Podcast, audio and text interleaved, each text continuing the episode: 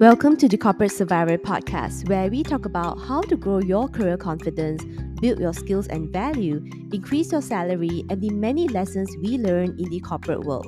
For more career support, click on over to www.maping.com. This is Mei Ping, your corporate leader turned career coach. I hope you enjoy, like, and subscribe.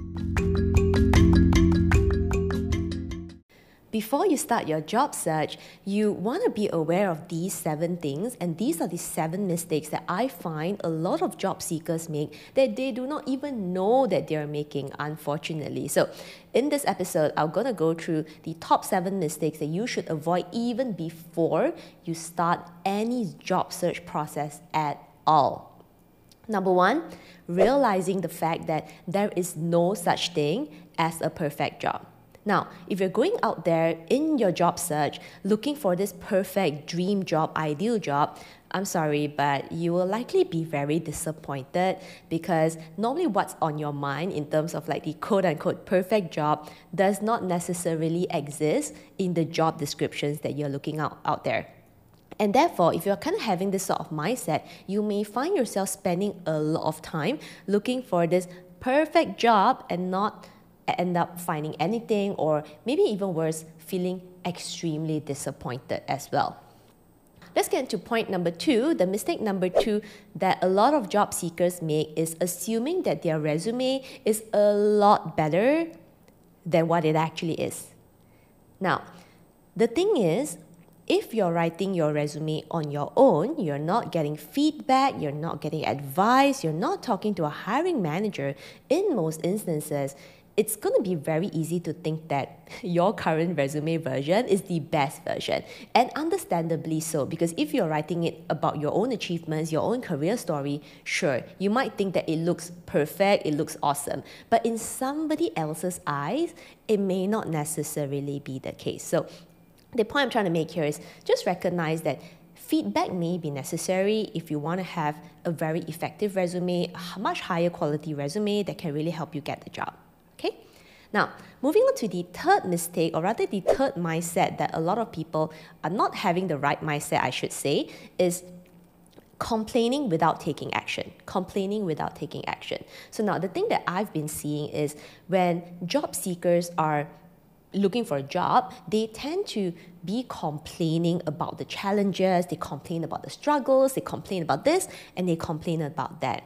Now, to share your experiences and struggles is fine, but if you find yourself spending more time complaining versus you know, time spent strategizing or thinking about what you can improve and how you, what you can enhance, right? Getting the right feedback. If you find yourself like having that wrong ratio of like complaining more than taking action, this is where you know that okay, this is probably going to be a problem because um, if you're not like pivoting, then then how is it going to get better, right? How how can you get better in your job search or be more successful if you don't know which strategy is working or not working and really testing it out and getting the right feedback from the right people. Okay, so make sure that you do that. Now, moving on to the fourth mistake that I find a lot of job seekers make as well is not improving their communication skills before the interview. The reality check is this, right? An interview is basically a test of your communication skills for a lack of better word because you are talking to the hiring manager or HR whoever and if you know in advance that you you always feel anxiety, you always feel nervous, or you're not really good in your communication skills, you really want to practice that like way before getting the interview. Because let me be honest with you, when you get that job interview, you're already feeling pretty nervous. Then layer in the fact that you're not that great at articulating or expressing yourself. So this could be a pretty big problem, you know, the moment you go for the job interview and at the same time, like it could be your dream job or it could be one of those roles that you really want. So there's really a lot of added pressure that is not necessary for you to go through. If you prepare, if you had prepared in advance, you probably wouldn't feel that much anxiety, and it could also set you up for success a lot better. The fifth mistake that a lot of job seekers make is to spend too much time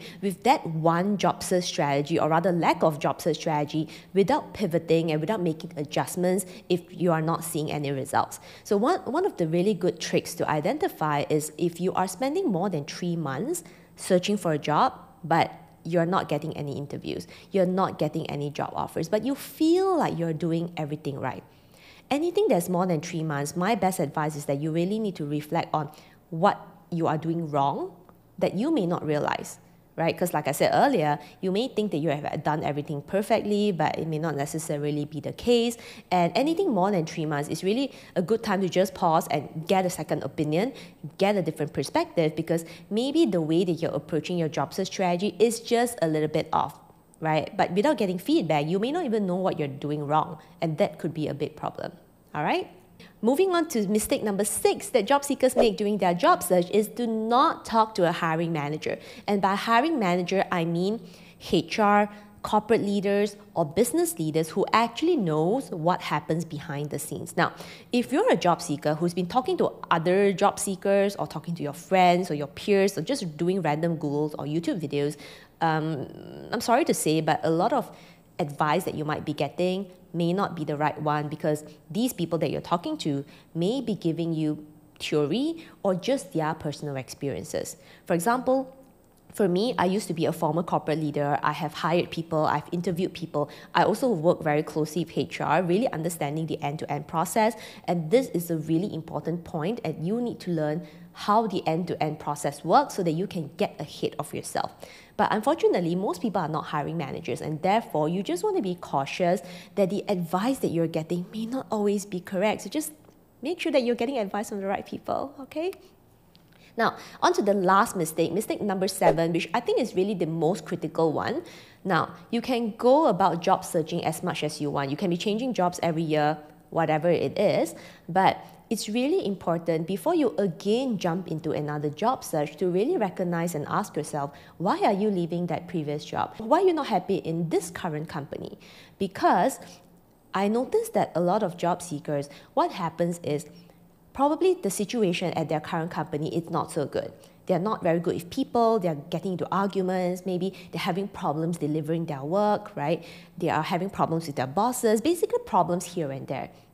Now, this is a good indicator that you may be lacking some skills to actually survive in the corporate world or to even do well at any corporate job. So it's just a good reflection for you to ask yourself are you either having the wrong mindset? When starting your corporate job, or even the wrong mindset about the corporate world in general, or are you having some sort of skills gap that um, you didn't enhance or maybe you need more learning, you need more development because it is usually the incorrect mindset or the lack of corporate skills that really creates a lot of drama at the workplace, right? Drama with people, drama with like solving problems, drama with workload in general. So just be cautious and really understanding why you're looking for the next job rather than just going for like the job, job, job, job, job, which may not be very fulfilling because if you are not fixing the underlying problems, what will happen is that when you go on to your next job, these problems will happen again. So what you want to just make sure is that um, we kind of eliminate all these problems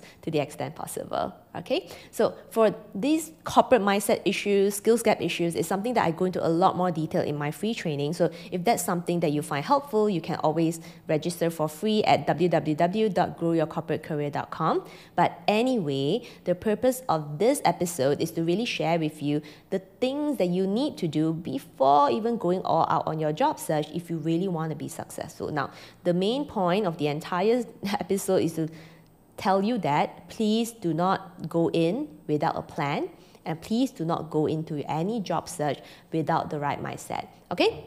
So just make sure that you do not repeat any of these mistakes that I've just shared in the list of seven. One, two, three, four, five, six, seven. Now, if you learned something new in today's episode, drop me a message on LinkedIn at Mei Ping Lim and let me know. And if you find that these mistakes that I shared today can help somebody else, maybe it's a friend or a peer, definitely share this episode so that they can also learn what not to do to increase their job search success. So, with that, I wish you all the best in your job search journey and always go in with intention, and then you will get the best results. Till next time, bye.